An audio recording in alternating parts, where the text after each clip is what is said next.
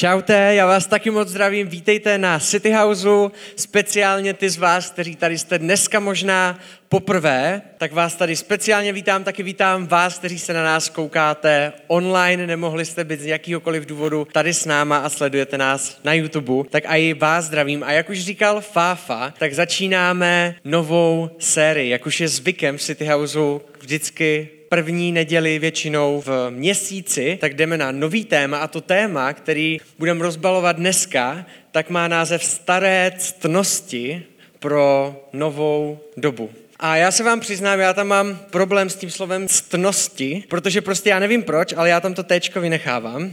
A říkám tomu cnosti. A já si říkal, že si na to musím dávat pozor, ale já to fakt mě to moc nejde, tak se vám radši rovnou přiznám. Ale mám s tím jednu věc, která se mi k tomu strašně líbí. A ono už to slovo ctnost, tak je prostě zastaralý. A většinou to nepoužijete. Neznám moc lidí, kteří by tohle používali, když mluví v běžné řeči, že by to používali. No, moje ctnost, kterou jsem si vybral na rok 2020 jako převzece. Nikdy jsem to neslyšel. Vždycky to jsou hodnoty nějaký prostě. A ono to totiž má v sobě hlubší myšlenku, protože my se chceme bavit o hodnotách, který v dnešní době moc neslyšíme. A ono to jsou hodnoty, které možná k ním jde trošku líp, to slovo ctnost. Protože už to je něco, co když vám někdo řekne, tak řeknete, jo, tak kdysi dávno se tohle možná řešilo. Ale právě kvůli tomu to chceme vytáhnout a v červenci se na tady tyhle ctnosti kouknout a věřím, že z těch ctností můžeme udělat hodnoty. Že to bude něco, na konci, co bude aktuálního. Co nebude něco, co tamhle to kdysi dávno řešili, ale bude to něco, co je moje a je to aktuální pro dnešní den. Ty témata, na který se budeme koukat, tak je čistota, což už ani se nám nevybaví ten pojem, který to biblicky má. Spojíme si s tím jiný věci, zvlášť teďka v období covidu. Další ctnost je poslušnost. To se nám nelíbí do 18, pak nám je 18 a pak na poslušnost zapomínáme. Další je úcta. To taky moc neumíme a je to někdy něco, co vám neřekne člověk, že já bych chtěl mít víc úcty k lidem kolem sebe. Není to úplně běžná hodnota, kterou si lidi volí v životě. A ta poslední je pokora. Pokorný srdce, který říká, hele, není to tady o mně, ale je to o lidech kolem mě. Je to o Bohu.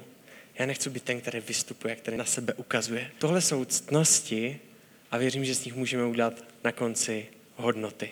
A dneska se koukneme na první ctnost a doufám, že na konci to bude hodnota. A to, na co se budeme koukat dneska, tak je ta čistota. A jak už jsem říkal, tak Bible, když se baví o čistotě, tak to není na prvním místě něco, kde si umýváme ruce a 30 sekund, protože na YouTube jsou na to různý návody prostě, jak to dělat, jakou písničku si u toho zpívat, abyste si nemuseli počítat. O tomhle se nebudeme bavit. Často lidi, když uslyší v církvi slovo čistota, tak to mají spojený jenom s jednou věcí. Mají to spojený se sexuální čistotou. To, že čekáme na partnera až po svatbě. To, jakým způsobem se koukáme na opačný pohlaví, když jdem po Brně a je léto. A tohle máme možná spojený daleko víc se slovem čistota. Ale když si zadáte do vyhledávače v Bibli slovo čistota, tak to je spojený úplně s jinýma slovama. A je to spojený nejčastěji tady s těmahle třema věcma. A ta první je čistota mysli, úplně nejčastější je čistota srdce a třetí, která se tam často opakuje, je čistota svědomí. Tady o těchto věcech mluví Bible, když mluví o čistotě. Jaký jsou naše myšlenky? Jaký je naše srdce? Jaký máme postoje? Jak přistupujeme k věcem? Jaký máme svědomí? Můžeme říct, že jsme v pohodě? Že máme vyřešený všechno se všema? Že jsme odpustili lidem věci? Tohle je čistota, o které mluví Bible. Čistota se moc necení, protože čistota vlastně není moc vidět. Když vidíte člověka, jak jedná, tak mu nevidíte do myšlenek. Vy vidíte jenom tu věc, kterou zrovna udělal a na základě toho si říkáte, tak to je dobrý, anebo to je špatný. Ale my nevidíme do jeho srdce, nevidíme do jeho svědomí a nevidíme do jeho myšlenek, který stojí za jednáním toho člověka. Čistota není vidět a proto je strašně málo ceněná.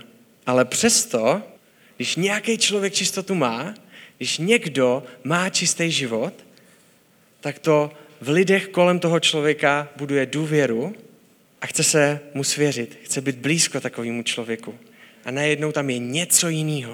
A je to strašně zvláštní, protože on může dělat úplně stejné věci, jak všichni ostatní. Víte, čistotu krátkodobě neuvidíte, ale dlouhodobě jste schopni pojmenovat. Když uvidíte člověka, který dlouhodobě něco dělá, tak po nějakém čase zjistíte, jaký za tím má úmysly. Na první pohled, na první dobrou si můžeme myslet, co chceme, ale nejde to vidět. To je čistota. Čistota je dlouhodobá hodnota v životě. Čistota v našem životě tak dělá to, že když mě někdo řekne tajemství, tak ho nechci slyšet kvůli tomu, abych byl cool před další pěti lidma, který ho znají a možná ho můžu trošku zhodit, ale chci ho slyšet kvůli tomu, abych mu pomohl. A to, co dělám v ten moment, tak dělám to, co by dělal každý, jenom poslouchám. Čistota, když se cítím provinile uvnitř u sebe, když mám něco, co jsem udělal proti nějakému člověku, tak čistota mě vede za tím člověkem, abych se mu omluvil. Čistota mě vede k tomu, abych přišel před člověka a řekl mu sám o sobě, že jsem něco podělal, že jsem ho někde zklamal, že jsem ho někde pomluvil. Tohle dělá čistota. Není to jednoduchý, ale všichni víme, že to je správný. Já mám jeden příběh, který mám strašně rád a který bych vám rád řekl na začátek. A je to příběh o jednom pastorovi, který předtím, než kázal, tak dělal na stavbě s dělníkama, takový, na takové farmě, prostě takový ruční práce. A mezi těma lidma byl jeden kluk, který byl postižený. A všichni si z něho dělali srandu, protože to bylo strašně vtipný a měli takový zvyk, že vždycky, když šli, byl oběd, tak ten postižený kluk si musel ten oběd zasloužit.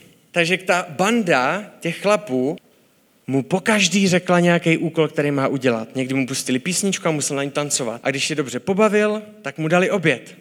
A po každý mu vymýšleli jiný a jiný věc. Někdy mu zavřeli dveře. Řekni, ať tě pustíme dovnitř, no, myslí si něco lepšího. A tady tenhle borec, který tam stál a seděl mezi tím 20 chlapama, který se mu smáli. Všichni věděli, co je správný, tak to nevydržel a udělal něco, co by měl udělat každý. A oni ho ten den ho zavřeli a řekli mu, že ho nepustí dovnitř. A že si musí vymýšlet věci, proč by ho měli pustit dovnitř, proč by mu měli dát oběd. A strašně se tomu smáli. A ten borec přišel, vzal klíče a před všema, co se smáli, tak přišel, odemčel to, dal mu svůj oběd a řekl, až budete mě chtít dát ten jeho, tak mě ho dejte. Já jdu jest s ním. A sedl si s ním a začal s ním jest. A najednou všech těch 20 borců kteří se smáli a kteří se perfektně bavili, tak najednou stichli. Čistota je něco, co je těžký někdy udělat. Není to jednoduchá věc v životě, ale všichni víme, že to je to správný. Chci kouknout do Bible na náš dnešní první verš a ten je zapsaný v první Samuelovi v 16. kapitole v 7. verši. A tam je popsaný boží pohled. Je tam napsaný hospodinův pohled je jiný než lidský. Člověk se dívá na zevnějšek, hospodin se ale dívá na srdce. Víte, my automaticky, a ono se není moc čemu divit. My tak fungujeme, jsme v takové společnosti, která tak funguje. My dostáváme ocenění za to, co děláme, ne za to, jaký máme motivy, ne za to, jaký máme myšlenky, ne za to, jaký máme svědomí. Neslyšel jsem ani, když se vám to asi nestane, že byste přišli nějaký pohovor a oni by se vás místo toho, aby se vás zeptali, co všechno dovedete, co všechno zvládáte, řekli, tak jaký máte tak myšlenky o lidech? To není věc, která je ceněná v dnešní společnosti. A málo kdy byla. Ale přesto se na ní kouká pán Bůh. My se koukáme na výkon, my se koukáme na akce, my se koukáme na dovednosti jednotlivců a Pán Bůh se kouká daleko hlouběji. Pán Bůh se kouká na naše srdce, na naše svědomí, na naše myšlenky. Říká, na tohle mě záleží. Můžou být dva lidi a udělat ten stejný skutek a jeden to může udělat ze sobeckosti, z naštvání, nebo aby někomu něco dokázal a druhý to může udělat ze zájmu. A Pán Bůh se kouká na ty věci, které jsou zatím. Co nám to říká? Říká nám to jednu jednoduchou věc, kterou je někdy často těžký udělat. A říká nám to, že naše motivace je pro Boha důležitější než naše akce. Naše motivace, to, co máme zatím v životě, co děláme, to, proč děláme věci, tak je důležitější než to, co vlastně děláme pro Pána Boha. Protože Pán Bůh se na tohle soustředí a tady, na téhle úrovni, je čistota. Čistota není vidět. tak je někde hlouběji. Koukneme se na to, a na to se chci dneska zaměřit, kde teda postavit naši motivaci. Na čem ji mít postavenou. Když má být důležitější než to, co dělám, to, jakým způsobem o lidech přemýšlím, to, jaký mám svědomí, to, jaký mám důvody k tomu, proč dělám věci, na čem bych měl teda mít postavenou motivaci. Protože často je naše motivace v tom, abych byl já lepší, abych mě ostatní viděli, abych já se ukázal, aby mě ostatní pochválili.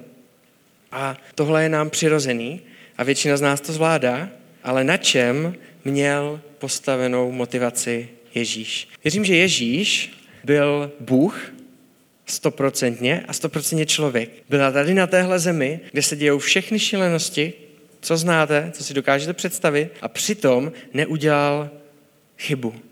Přitom jeho motivace byla pořád čistá a žil čistý život. A věřím, že to je skvělý vzor, na kterým se můžeme kouknout a od kterého se můžeme inspirovat. A koukneme se na dvě věci, na které věřím, že měl Pán Ježíš postavenou svou motivaci. Ta první je, a je to provázaný celý Biblii od začátku do konce, tak je láska. Když se pán Ježíše ptají, co je největší, řekni nám, co teda máme dělat, tak jim říká jednoduchou věc. My často chceme slyšet možná někdy nějaké složitosti, ale pán Ježíš je v těchto věcech někdy až moc jednoduchý na nás někdy. My si říkáme, no ale kdyby něco ještě, ne, tohle stačí. To největší, co je, abyste milovali Boha, abyste milovali lidi kolem sebe. Tohle stačí jako motivace, tohle stačí jako vaše přemýšlení za věcmi, tohle stačí jako důvod, proč půjdete a něco uděláte, někomu pomůžeme. Tohle je důvod, který jsem měl já. Víte, proč jsem přišel? Víte, proč jsem umíral na kříži z lásky? Ne z vypočítavosti, ne z toho, aby o mě byla napsaná kniha, která bude nejprodávanější v historii. Ne. Kvůli tobě, kvůli tomu, že tě mám rád, kvůli tomu, že tě miluju. Tam končím. A další věc, na který je postavený Ježíšovo jednání, tak je milost. Pán Ježíš přišel dát nám všem něco strašně neférového. Přišel nám dát milost, která nedává smysl a není za něj férovost. Ale přišel nám dát milost, za kterou je láska. A pán Ježíš umíral na kříži a tím, co nám říkal, tak nám říká, já vám nedlužím věci. A on to ani neříká, ale my si to potřebujeme někdy říct. Pan Ježíš nám nikdy nic nedlužil. Pane Ježíš nemusel jít a umírat za nás. Pane Ježíš nám nemusí žehnat kvůli tomu, že si čteme Bibli pravidelně. Pane Ježíš nám nemusí žehnat kvůli tomu, že se modlíme víc jak Pepa odvedle. Pane Ježíš říká, já vám dávám ty věci z lásky. Dávám vám milost, kterou si nezasloužíte, pro lásku, kterou vás miluje. Nedávám vám férovost, protože férovost byste nezvládli. Férovost říká to, že odplatou za hřích, cokoliv uděláte mimo, cokoliv uděláte proti mně, je smrt. To je férovost. Já vás miluji a to pro vás nechci.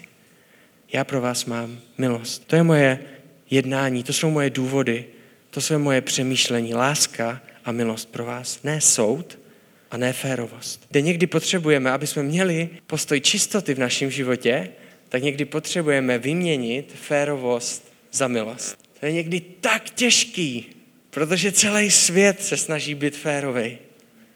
A my se někdy máme pocit, že máme právo ale k někomu se zachovat hnusně. Máme právo být na někoho hnusní. Mám právo ti říct tohle a tohle, protože jsi mě předtím nebo dělal tohle a tohle. A to ti ještě říkám trošku v menším levelu, protože jsem křesťan, takže buď rád.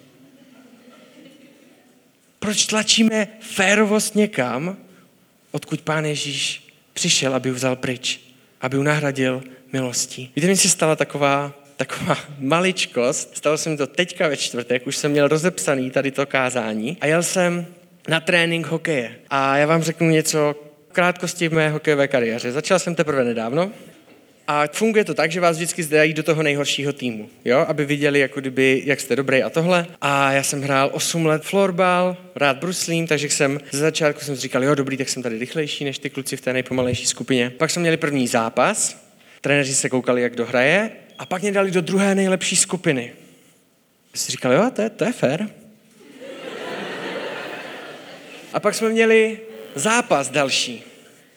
A já jsem dal gol a říkal si si, pů, jo, druhá nejlepší skupina, to je fér. A pak jsme měli další zápas a já jsem dal další gol. A říkal jsem si, jo, druhá nejlepší skupina, to je super. Tam byli rychlí borci, to střídání se zvládli víckrát, protože nebyli pomalí. A já jsem tam mezi ně zapadal říkal jsem si, to je super. A byl jsem spokojený až do čtvrtka. Protože ve čtvrtek jsem přišel na zápas a dali mě do nejhorší skupiny. Od té doby, co jsem hrál první zápas, tak mě dali do té druhé nejlepší a tam jsem byl asi 7-6 tréninků a zápasů a vždycky mě tam nechali. A najednou z ničeho nic, nebo správně řečeno z velké neférovosti, mě dali do té nejhorší skupiny a já jsem čtvrteční trénink začal tím, že jsem byl naštvaný. Říkal jsem si, jak je to možný? Když jsem přece dal dva góly. A do červené mě už dali dávno předtím, než jsem dal ty dva góly. A byl jsem naštvaný a jel první borec přede mnou na to cvičení, které na mě řekl, kdy mám je, tak jsem jel a v půlce jsem ho dojel, protože byl pomalej. A já jsem si říkal, moje nervy, já jsem vůbec nepatřím, to není fér tohleto. A v ten moment jsem začal vnímat jednu myšlenku, která nebyla ze mě, ale byla od Pána Boha. A pán mě říkal, chceš férovost? Nebo chceš být pro lidi?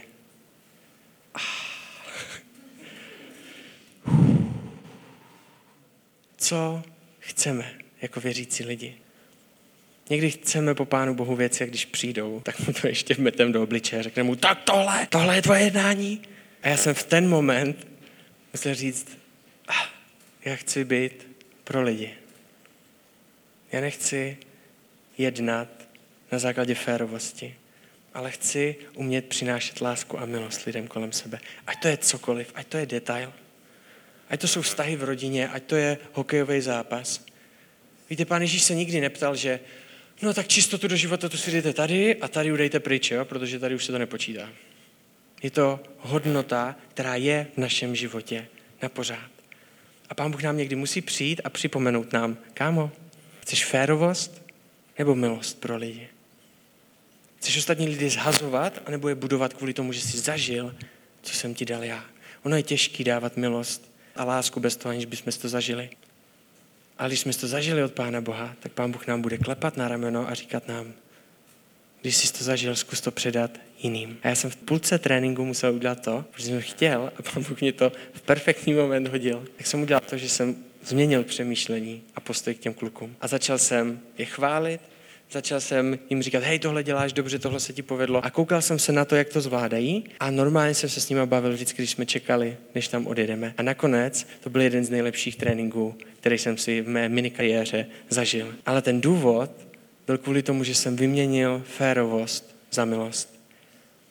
V čistotě se často my cítíme nejlíp. Často my se cítíme dobře, když víme, že jsme udělali něco, co všichni víme, že je správný, ale je to někdy těžký. Boží myšlení je postavený na lásce a milosti. A já si chci dneska s váma dát jednoduchou otázku, kde je postavený to naše. Na čem? Jestli to férovost, tak moc čistí nebudeme umět být. Protože férovost není čistá. Ne tady v tomhle světě, který je celý neférový a život je nefér. A vždycky bude a s tím nic neuděláte. Ale můžeme udělat s tím to, že změníme naše přemýšlení a změníme to z férovosti na milost, na čistotu.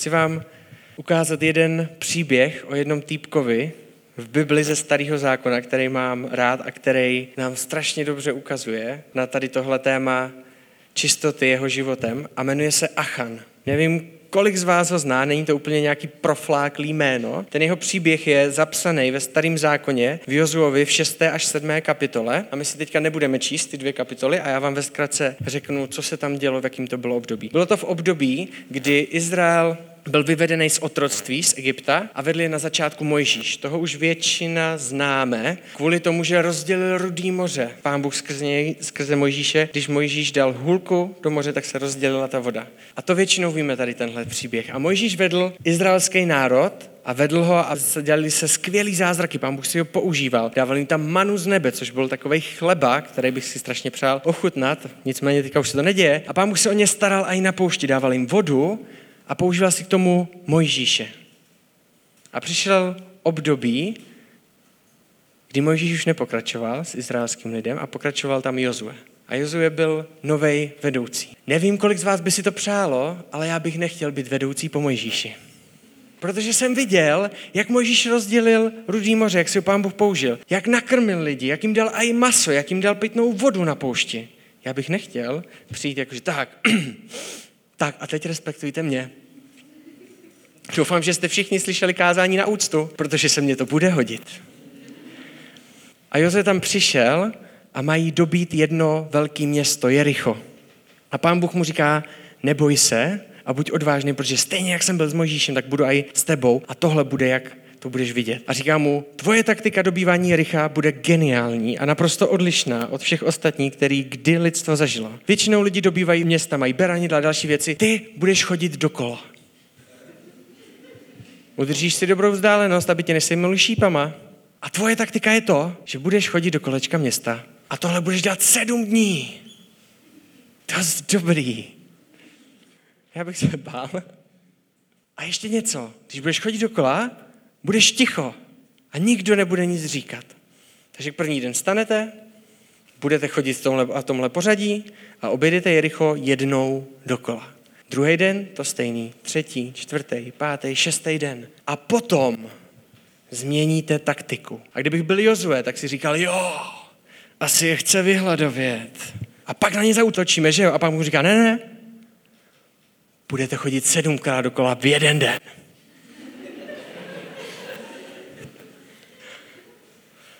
OK. Ne, to ještě není všechno, Jozue. Až půjdete po sedmý, tak začnete troubit na rohy. A jak začnete troubit, tak všichni najednou začnou křičet. To je ono. Dobře, OK, tohle je tvoje taktika. Tohle byla reálně taktika, který dal pán Bůh Jozuemu. Ten důvod nebyl kvůli tomu, že to je nejlepší taktika na světě. Neskoušejte to. Jestli někdo děláte box nebo cokoliv, nedělejte kolečka kolem soupeře, nepomůže vám to. Ale pán Bůh chtěl ukazovat Jozuovi to, že se o něj postará, až to celý vydobije za něj. To, co se stalo, že když přišli sedmý den a po sedmý to obcházeli a začali křičet, tak se roztrhly hradby celého města kolem dokola a celý si to zřítilo. A to byl moment, kdy celý izraelský národ věděl, že uf, pán Bůh byl s Mojžíšem, je i s Jozuem. A měli jednoduchou, jedinou informaci, kterou měli všichni dodržet.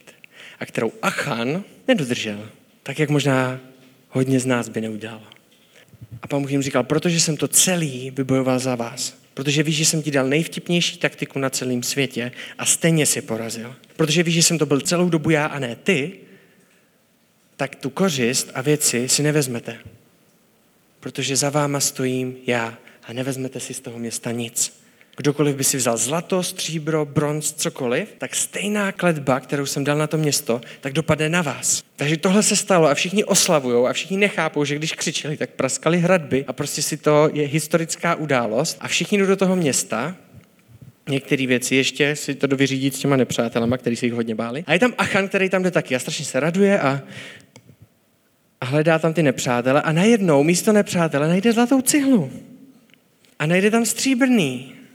A si říká, nikdo mě nevidí, jsem tady úplně sám a schová si to všechno do pláště a odejde pryč a schová si to pod stan.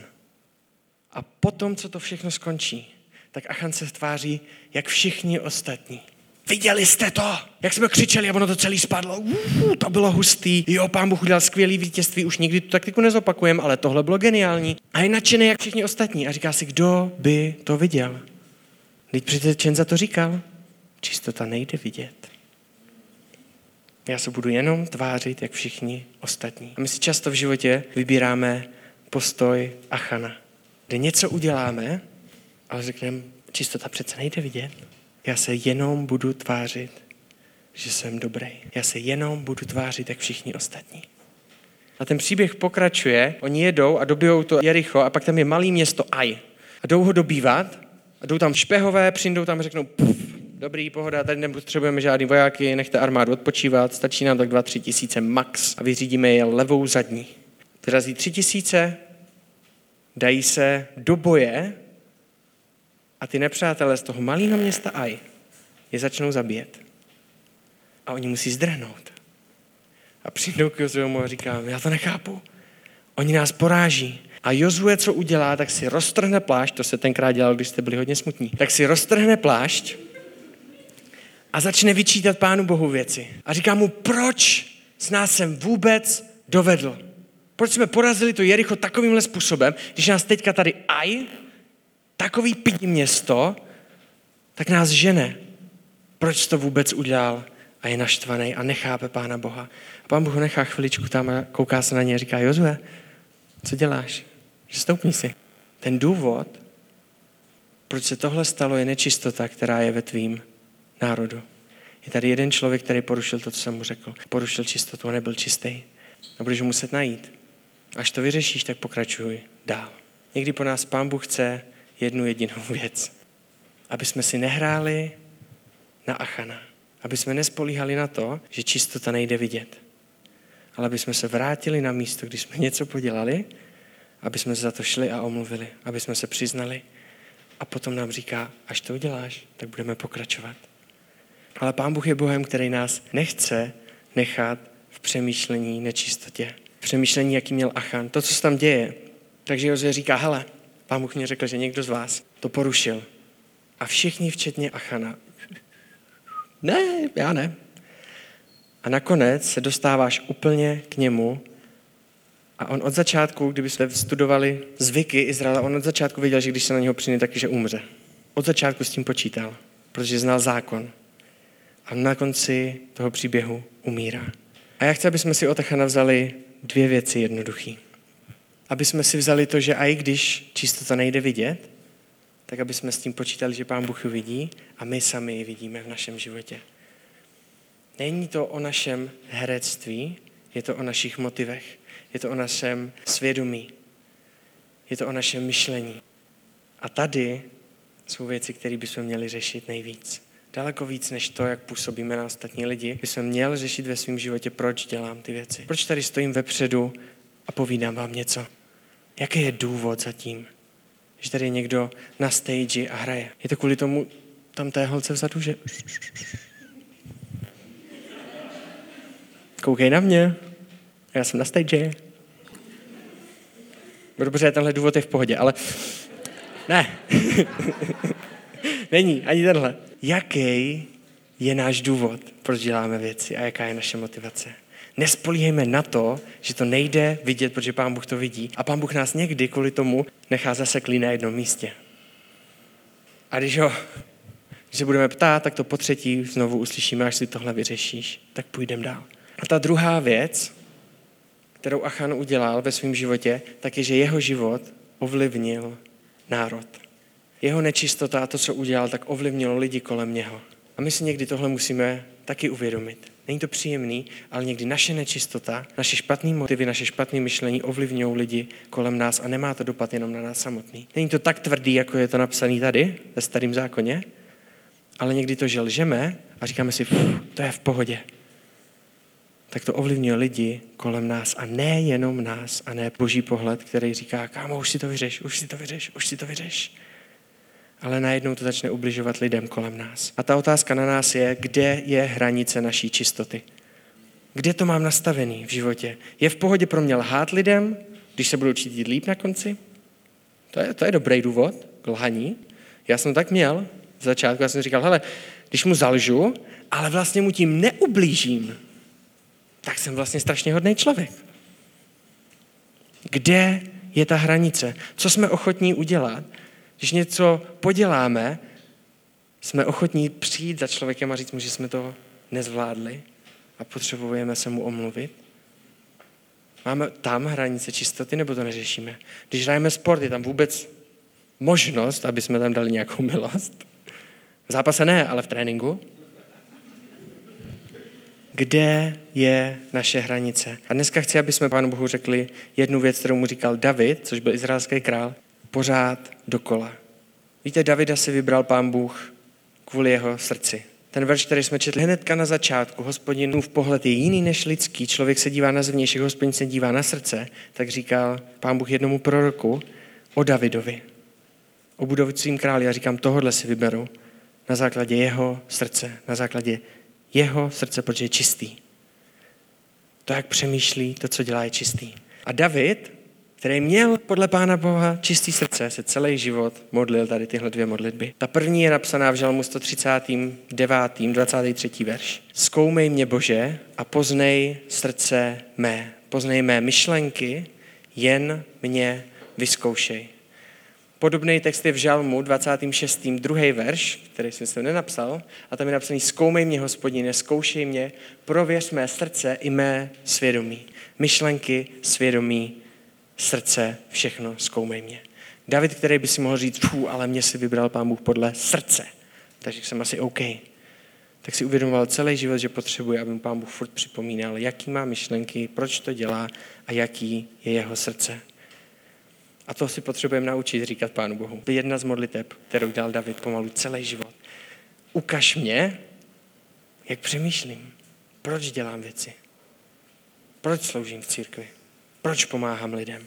Jaký je můj důvod? Jaká je věc za tím, co dělám? A pak tam je šílená věc, kterou David říká, kterou bychom, když máme odvahu, tak to můžeme všichni říct taky, a to je zkoušej mě.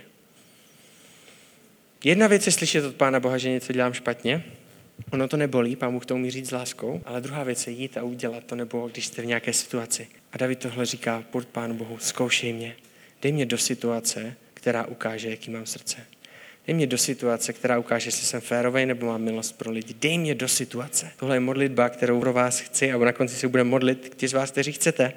A to poslední, co David říká, tak je napsaný v Žalmu 51. 12. verši. A tady David říká klíčovou věc k čistotě. A je tam napsaný, stvoř ve mně, Bože, srdce rizí, v jiných překladech čisté, a v mém nitru obnov ducha stálosti.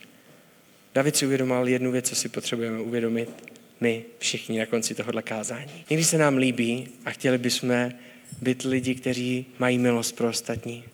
Kteří ostatní překvapí tím, že jim ukážou lásku místo odsouzení. Který ostatním dají hodnotu a ukážou na Pána Boha a posunou je někam kteří nepomlouvají, ale kteří se starají o lidi a líbí se nám to. Ale často to nezvládáme udělat. Ani David ve svém životě to nezvládal často dělat a proto říkal tady tenhle žalm. Já to nezvládám, já potřebuji, aby ty ho ve mně tvořil.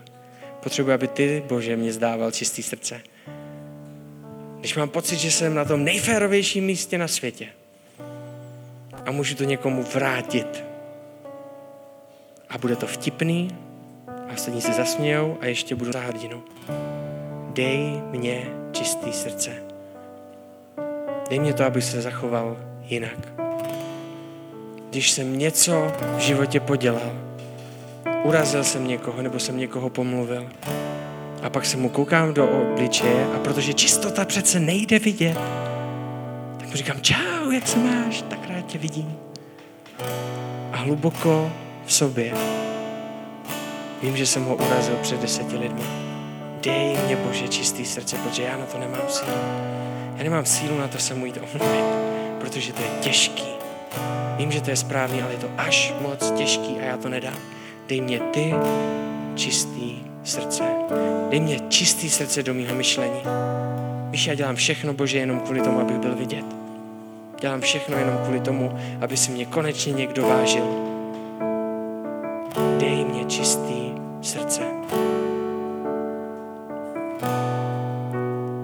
Jsme v našich životech byli pro lidi a dávali by jim lásku a milost. Já se teďka za nás budu modlit a vy, kteří chcete, tak na konci můžete říct amen. Pak bude chvála jedna a můžete Pánu Bohu říct cokoliv chcete. Můžeme mu říct, co byste chtěli, na co byste potřebovali sílu a jestli souhlasíte s tou modlitbou, kterou se budu modlit, tak na konci můžete říct Amen. Amen není fráze, která se říká po modlitbě. Amen je souhlas. Znamená to staniš se. Znamená, že říkáte, já s tím souhlasím, s tím, co říkal Čenza, tak s tím souhlasím do mého života a tohle se taky modlím. Pane Ježíši, já ti děkuju za to, že ty jsi byl a seš pro nás vzorem. Děkuji ti za to, že jsi dělal věci, pane, kteří byli z lásky a kteří byli z milosti. A děkuji ti za to, jakou si nám ukázal čistotu tvýho srdce. A chci prosit za to, aby si nám pomáhal, aby si nám dával čistotu do našeho myšlení, do našich motivů a do našeho svědomí. Chci tě prosit za to, pane Ježíši, aby tahle ctnost se mohla změnit v hodnotu do našeho života. Chci prosit za to, aby lidi kolem nás na nás mohli dlouhodobě vidět. A chceme ti říct, že to někdy nedáváme. A někdo nedáváme z toho důvodu, že jsme si to ani nezažili že jsme si nezažili, že by si nás někdo vážil, že by nás někdo miloval jen tak, protože jsme. A tam tě chci prosit za to, aby ty si nám ukazoval, jak nad náma přemýšlí, jak, jak ty nás miluješ, aby jsme mohli dávat něco, co známe, a ne něco, protože se máme snažit.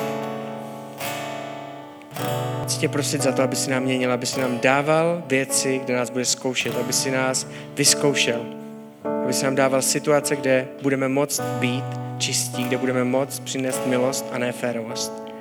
Amen.